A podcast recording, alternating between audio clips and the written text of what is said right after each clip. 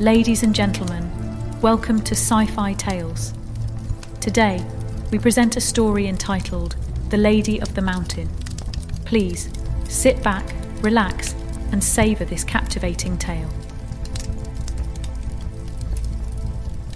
In the centre of the great hall in the castle of Caerleon upon Usk, King Arthur sat on a seat of green rushes, over which was thrown a covering of flame coloured silk, and a cushion of red satin lay under his elbow. With him were his knights, Owen and Kynon and Kai, while at the far end, close to the window, were Guinevere the queen and her maidens, embroidering white garments with strange devices of gold. I am weary, said Arthur. Until my food is prepared, I would fain sleep. You yourselves can tell each other tales, and Kai will fetch you from the kitchen a flagon of mean and some meat. And when they had eaten and drunk, Kynon, the oldest among them, began his story. I was the only son of my father and mother, and much store they set by me. But I was not content to stay with them at home, for I thought no deed in all the world was too mighty for me. None could hold me back and after I had won many adventures in my own land, I bade farewell to my parents and set out to see the world.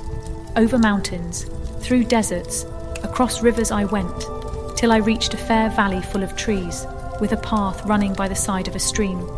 I walked along that path all the day, and in the evening I came to a castle, in front of which stood two youths clothed in yellow, each grasping an ivory bow, with arrows made of the bones of the whale and winged with peacock's feathers. By their sides hung golden daggers, with hilts of the bones of the whale. Near these young men was a man richly dressed, who turned and went with me towards the castle, where all the dwellers were gathered in the hall. In one window I beheld four and twenty damsels, and the least fair of them was fairer than Guinevere at her fairest. Some took my horse, and others unbuckled my armour, and washed it with my sword and spear till it all shone like silver. Then I washed myself and put on a vest and doublet which they brought me. And I, and the man that entered with me, sat down before a table of silver, and a goodlier feast I never had. All this time, neither the man nor the damsels had spoken one word. But when our dinner was half over, and my hunger was stilled, the man began to ask who I was. Then I told him my name and my father's name, and why I came there. For indeed, I had grown weary of gaining the mastery over all men at home, and sought, if perchance, there was one who could gain the mastery over me. And at this, the man smiled and answered, If I did not fear to distress thee too much, I would show thee what thou seekest. His words made me sorrowful and fearful of myself, which the man perceived, and added, If thou meanest truly what thou sayest, and desirest earnestly to prove thy valour, and not to boast vainly that none can overcome thee, I have somewhat to show thee. But tonight thou must sleep in the this castle, and in the morning see that thou rise early and follow the road upwards through the valley until thou reachest a wood. In the wood is a path branching to the right. Go along this path until thou comest to a space of grass with a mound in the middle of it. On the top of the mound stands a black man, larger than any two white men. His eye is in the centre of his forehead, and he has only one foot. He carries a club of iron, and two white men could hardly lift it. Around him graze a thousand beasts, all of different kinds, for he is the guardian of that wood, and it is he who will tell thee which way to go, in order to find the adventure thou art in quest of. So spake the man, and long did that night seem to me. And before dawn I rose and put on my armour, and mounted my horse and rode on till I reached the grassy space of which he had told me. There was the black man on top of the mound, as he had said, and in truth he was mightier in all ways than I had thought him to be.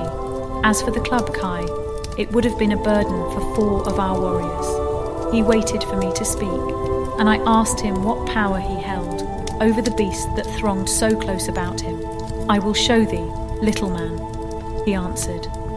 And with his club he struck a stag on the head till he brayed loudly. And at his braying the animals came running, numerous as the stars in the sky. so that scarce was I able to stand among them. Serpents were there also, and dragons, and beasts of strange shapes, with horns in places where never saw I horns before. And the black man only looked at them and bade them go and feed. And they bowed themselves before him, as vassals before their lord. Now, little man, I have answered thy question and showed thee my power, said he. Is there anything else thou wouldest know? Then I inquired of him my way, but he grew angry, and as I perceived, would fain have hindered me. But at the last, after I had told him who I was, his anger passed from him. Take that path, said he. That leads to the head of this grassy glade, and go up the wood till thou reachest the top. There thou wilt find an open space, and in the midst of it a tall tree. Under the tree is a fountain, and by the fountain a marble slab, and on the slab a bowl of silver with a silver chain. Dip the bowl in the fountain, and throw the water on the slab, and thou wilt hear a might peal of thunder, till heaven and earth seem trembling with the noise. After the thunder will come hail, so fierce that scarcely canst thou endure it and live, for the hailstones are both large and thick. Then the sun will shine again, but every leaf of the tree will be lying on the ground. Next, a flight of birds will come and alight on the tree, and never didst thou hear a strain so sweet as that which they will sing.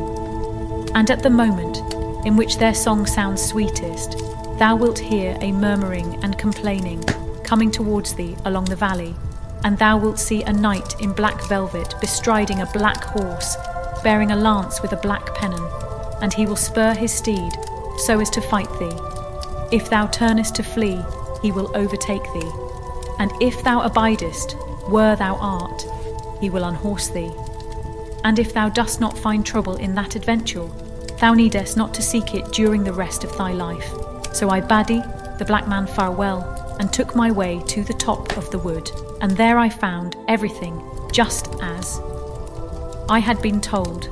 I went up to the tree beneath which stood the fountain, and filling the silver bowl with water, emptied it on the marble slab. Thereupon the thunder came, louder by far than I had expected to hear it, and after the thunder came the shower, but heavier by far than I had expected to feel it. For, of a truth I tell thee, Kai, not one of those hailstones would be stopped by skin or by flesh till it had reached the bone. I turned my horse's flank towards the shower, and, bending over his neck, held my shield so that it might cover his head and my own. When the hail had passed, I looked on the tree, and not a single leaf was left on it, and the sky was blue and the sun shining. While on the branches were perched birds, of very kind, who sang a song sweeter than any that has come to my ears, either before or since. Thus, Kai, I stood listening to the birds, when lo, a murmuring voice approached me, saying, O knight, what has brought thee hither? What evil have I done to thee, that thou shouldest do so much to me?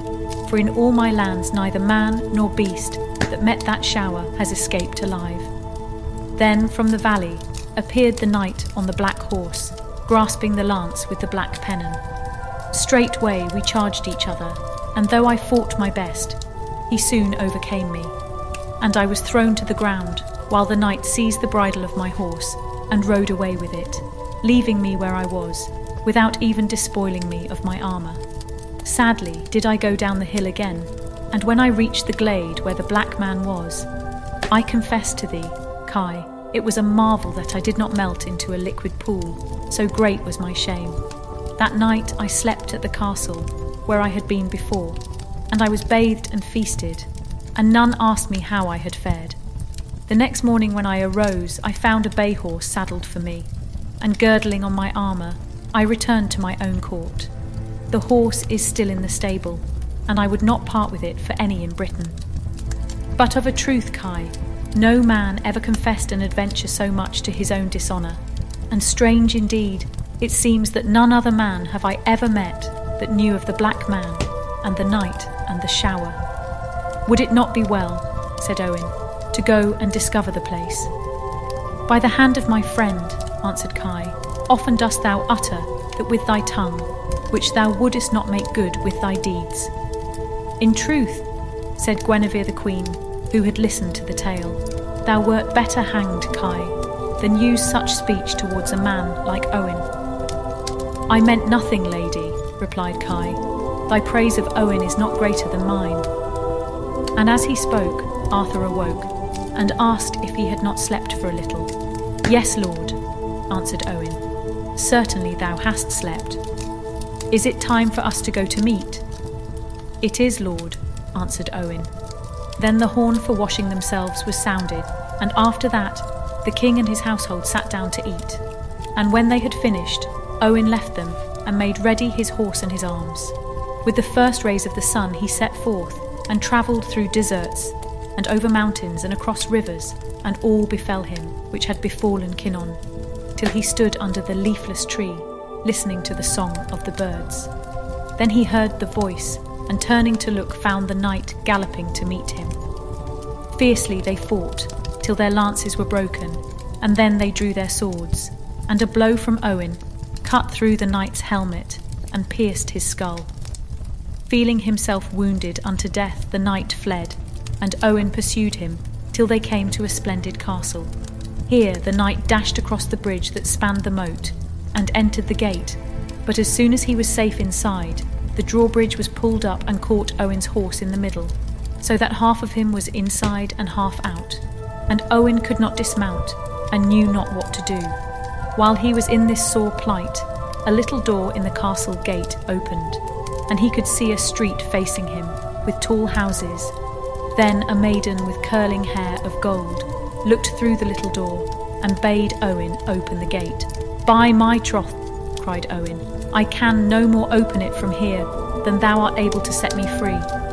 Well, said she, I will do my best to release thee if thou wilt do as I tell thee. Take this ring and put it on with the stone inside thy hand, and close thy fingers tight for as long as thou dost conceal it, it will conceal thee.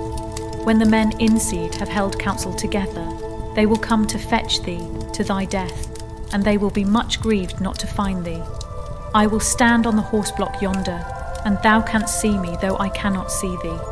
Therefore draw near, and place thy hand on my shoulder, and follow me wheresoever I go. Upon that she went away from Owen and when the men came out from the castle to seek him, and did not find him, they were sorely grieved, and they returned to the castle. Then Owen went to the maiden, and placed his hand on her shoulder, and she guided him to a large room, painted all over with rich colours, and adorned with images of gold. Here she gave him meat and drink, and water to wash with, and garments to wear. And he lay down upon a soft bed, with scarlet and fur to cover him, and slept gladly. In the middle of the night, he woke hearing a great outcry, and he jumped up and clothed himself and went into the hall where the maiden was standing. What is it? he asked, and she answered that the knight who owned the castle was dead, and they were bearing his body to the church. Never had Owen beheld such vast crowds, and following the dead knight was the most beautiful lady in the world whose cry was louder than the shout of the men or the braying of the trumpets.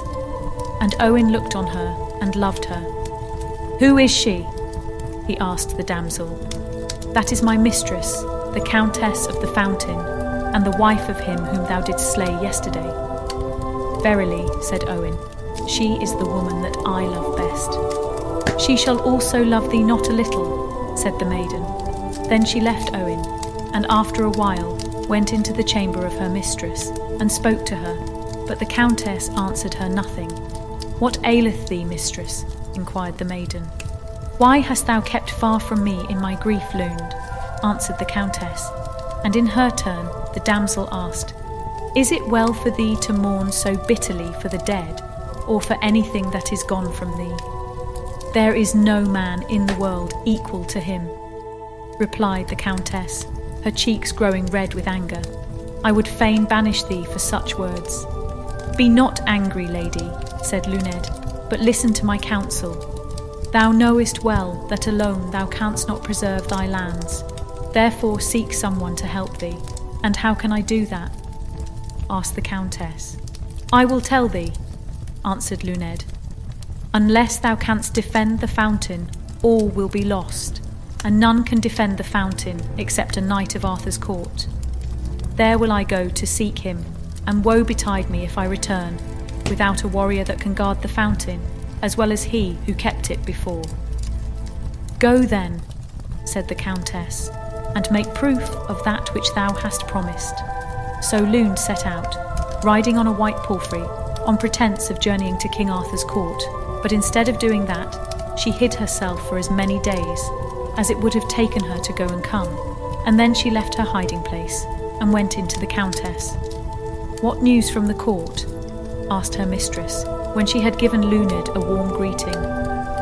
The best of news, answered the maiden, for I have gained the object of my mission. When wilt thou that I present to thee the knight who has returned with me? Tomorrow at midday, said the Countess, and I will cause all the people in the town to come together. Therefore, the next day at noon, Owen put on his coat of mail, and over it he wore a splendid mantle, while on his feet were leather shoes fastened with clasps of gold. And he followed Luned to the chamber of her mistress. Right glad was the Countess to see them, but she looked closely at Owen and said, Luned, this knight has scarcely the air of a traveller. What harm is there in that, lady? answered Luned. I am persuaded, said the Countess, that this man and no other chased the soul from the body of my lord.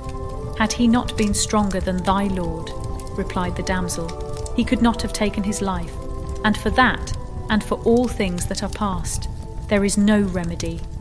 Leave me, both of you, said the Countess, and I will take counsel. Then they went out. The next morning, the Countess summoned her subjects to meet in the courtyard of the castle, and told them that now that her husband was dead, there was none to defend her lands. So choose you which it shall be, she said. Either let one of you take me for a wife, or give me your consent to take a new lord for myself, that my lands be not without a master. At her words, the chief men of the city withdrew into one corner and took counsel together. And after a while, the leader came forward and said that they had decided that it was best for the peace and safety of all, that she should choose a husband for herself. Thereupon Owen was summoned to her presence, and he accepted with joy the hand that she offered him. And they were married forthwith, and the men of the earldom did him homage. From that day, Owen defended the fountain, as the earl before him had done, and every knight that came by was overthrown by him, and his ransom divided among his barons. In this way, three years passed, and no man in the world was more beloved than Owen. Now, at the end of the three years, it happened that Gwalchmai, the knight, was with Arthur, and he perceived the king to be very sad. My lord, has anything befallen thee? he asked. O Gwalchmai, I am grieved concerning Owen, whom I have lost these three years, and if a fourth year passes without him, I can live no longer. And sure am I that the tale told by Kynon the son of Clydno caused me to lose him. I will go myself with the men of my household to avenge him if he is dead, to free him if he is in prison, to bring him back if he is alive. Then Arthur and three thousand men of his household set out in quest of Owen and took Kynon for their guide. When Arthur reached the castle, the youths were shooting in the same place, and the same yellow man was standing by. And as soon as he beheld Arthur, he greeted him and invited him in, and they entered together. So vast was the castle that the king's 3,000 men were of no more account than if they had been twenty. At sunrise, Arthur departed thence, with Kynon for his guide, and reached the Black Man first, and afterwards the top of the wooded hill, with the fountain and the ball and the tree. My lord, said Kai, let me throw the water on the slab, and receive the first adventure that may befall. Thou mayest do so, answered Arthur, and Kai threw the water. Immediately all happened as before the thunder and the shower of hail which killed many of Arthur's men, the song of the birds, and the appearance of the Black Knight. And Kai met him and fought him, and was overthrown by him. Then the knight rode away, and Arthur and his men encamped where they stood. In the morning, Kai again asked leave to meet the knight and to try to overcome him. which Arthur granted. But once more he was unhorsed, and the Black Knight's lance broke his helmet and pierced the skin even to the bone, and humbled in spirit, he returned to the camp. After this, every one of the knights gave battle, but none came out victor, and at length there only remained Arthur himself and Gwalchmai. Oh, let me fight him, my lord, cried Gwalchmai, as he saw Arthur taking up his arms. Well, fight then, answered Arthur, and Gwalchmai threw a robe over himself and his horse, so that none knew him. All that day they fought, and neither was able to throw the other, and so it was on the next day. On the third day, the combat was so fierce that they fell both to the ground at once and fought on their feet, and at last the Black Knight gave his foe such a blow on his head that his helmet fell from his face. I did not know it was thee, Gwalchmai, said the Black Knight. Take my sword and my arms. No, answered Gwalchmai. It is thou, Owen, who art the victor. Take thou my sword. But Owen would not. Give me your swords, said Arthur from behind them, for neither of you has vanquished the other. And Owen turned and put his arms round Arthur's neck. The next day, Arthur would have given orders to his men to make ready to go back whence they came, but Owen stopped him. My lord, he said, during the three years that I have been absent from thee, I have been preparing a banquet for thee, knowing full well that thou wouldst come to seek me. Tarry with me, therefore, for a while, thou and thy men. So they rode to the castle of the Countess of the Fountain, and spent three months in resting and feasting. And when it was time for them to depart, Arthur besought the Countess that she would allow Owen to go with him to Britain for the space of three months. With a sore heart, she granted permission, and so content was Owen to be once more with his old companions that three years, instead of three months, passed away like a dream.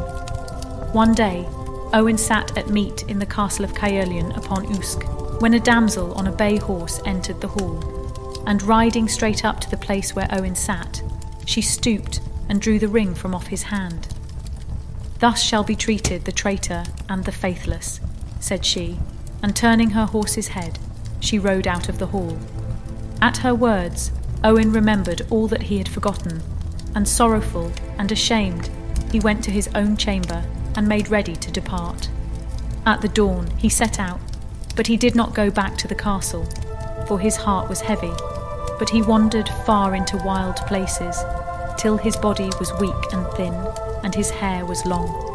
The wild beasts were his friends, and he slept by their side. But in the end, he longed to see the face of a man again, and he came down into a valley and fell asleep by a lake in the lands of a widowed countess.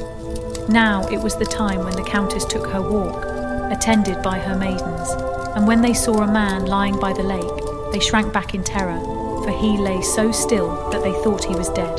But when they had overcome their fright, they drew near him and touched him, and saw that there was life in him. Then the Countess hastened to the castle, and brought from it a flask full of precious ointment, and gave it to one of her maidens. Take that horse which is grazing yonder, she said, and a suit of men's garments, and place them near the man, and pour some of this ointment near his heart, if there is any life in him that will bring it back. But if he moves, hide thyself in the bushes nearby and see what he does. The damsel took the flask and did her mistress's bidding. Soon the man began to move his arms and then rose slowly to his feet. Creeping forward step by step, he took the garments from off the saddle and put them on him, and painfully he mounted the horse. When he was seated, the damsel came forth and greeted him, and glad was he when he saw her and inquired what castle that was before him. It belongs to a widowed countess, answered the maiden. Her husband left her two earldoms, but it is all that remains of her broad lands, for they have been torn from her by a young earl because she would not marry him. That is a pity, replied Owen, but he said no more, for he was too weak to talk much. Then the maiden guided him to the castle and kindled a fire and brought him food, and there he stayed and was tended for three months till he was handsomer than ever he was. At noon one day, Owen heard a sound of arms outside the castle, and he asked of the maiden what it was. It is the Earl of whom I spoke to thee, she answered, who has come with a great host to carry off my mistress. Beg of her to lend me a horse and armour, said Owen, and the maiden did so. But the Countess laughed somewhat bitterly as she answered, Nay, but I will give them to him, and such a horse and armour and weapons as he has never had yet, though I know not what use they will be to him. Yet mayhap it will save them from falling into the hands of my enemies.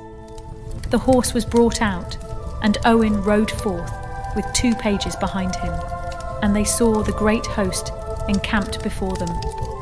Where is the Earl? said he, and the pages answered, In yonder troop, where are four yellow standards. Await me, said Owen, at the gate of the castle, and he cried a challenge to the Earl, who came to meet him Hard did they fight, but Owen overthrew his enemy and drove him in front to the castle gate and into the hall. Behold the reward of thy blessed balsam, said he, as he bade the earl kneel down before her and made him swear that he would restore all that he had taken from her.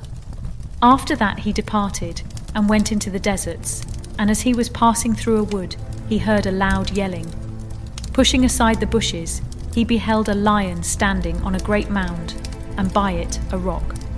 Near the rock was a lion seeking to reach the mound, and each time he moved out, darted a serpent from the rock to prevent him. Then Owen unsheathed his sword and cut off the serpent's head and went on his way, and the lion followed and played about him, as if he had been a greyhound, and much more useful was he than a greyhound. For in the evening he brought large logs in his mouth to kindle a fire, and killed a fat buck for dinner. Owen made his fire, and skinned the buck, and put some of it to roast, and gave the rest to the lion for supper.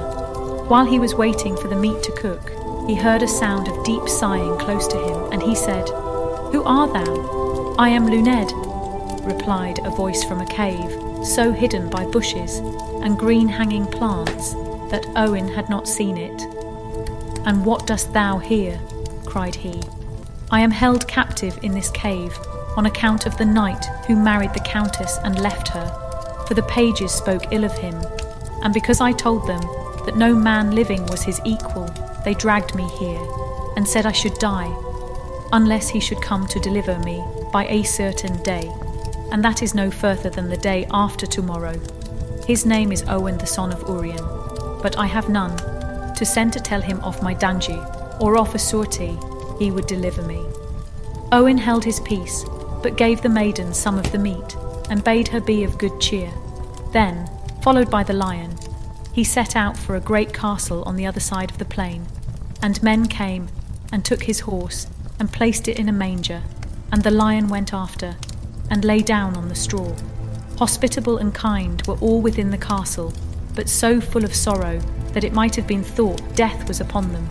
At length, when they had eaten and drunk, Owen prayed the Earl to tell him the reason of their grief. Yesterday, answered the Earl, my two sons were seized, while they were hunting, by a monster who dwells on those mountains yonder, and he vows that he will not let them go unless I give him my daughter to wife. That shall never be, said Owen. But what form hath this monster? In shape he is a man, but in stature he is a giant, replied the Earl, and it were better by far that he should slay my sons than that I should give up my daughter. Early next morning, the dwellers in the castle were awakened by a great clamour, and they found that the giant had arrived with the two young men. Swiftly, Owen put on his armour and went forth to meet the giant, and the lion followed at his heels. And when the great beast beheld the hard blows which the giant dealt his master, he flew at his throat, and much trouble had the monster in beating him off. Truly, said the giant, I should find no difficulty in fighting thee, if it were not for that lion. When he heard that, Owen felt shame that he could not overcome the giant with his own sword. So he took the lion and shut him up in one of the towers of the castle, and returned to the fight. But from the sound of the blows, the lion knew that the combat was going ill for Owen so he climbed up till he reached the top of the tower, where there was a door onto the roof, and from the tower he sprang onto the walls, and from the walls to the ground. Then, with a loud roar, he leaped upon the giant, who fell dead under the blow of his paw. Now the gloom of the castle was turned into rejoicing, and the earl begged Owen to stay with him till he could make him a feast. But the knight said he had other work to do, and rode back to the place where he had left Luned, and the lion followed at his heels. When he came there, he saw a great fire kindled, and two youths leading out the maiden to cast her upon the pile. Stop! he cried, dashing up to them. What charge have you against her?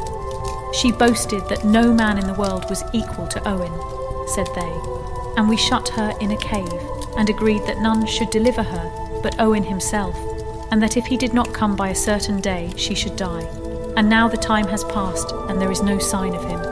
In truth, he is a good knight, and had he but known that the maid was in peril, he would have come to save her, said Owen. But accept me in his stead, I entreat you. We will, replied they, and the fight began. The youths fought well and pressed hard on Owen, and when the lion saw that he came to help his master. But the youths made a sign for the fight to stop and said, Chieftain, it was agreed we should give battle to thee alone, and it is harder for us to contend with yonder beast than with thee. Then Owen shut up the lion in the cave, where the maiden had been in prison, and blocked up the front with stones. But the fight with the giant had sorely tried him, and the youths fought well and pressed him harder than before. And when the lion saw that he gave a loud roar and burst through the stones, and sprang upon the youths and slew them, and so Luned was delivered at the last. Then the maiden rode back with Owen to the lands of the Lady of the Fountain, and he took the lady with him to Arthur's court, where they lived happily till they died.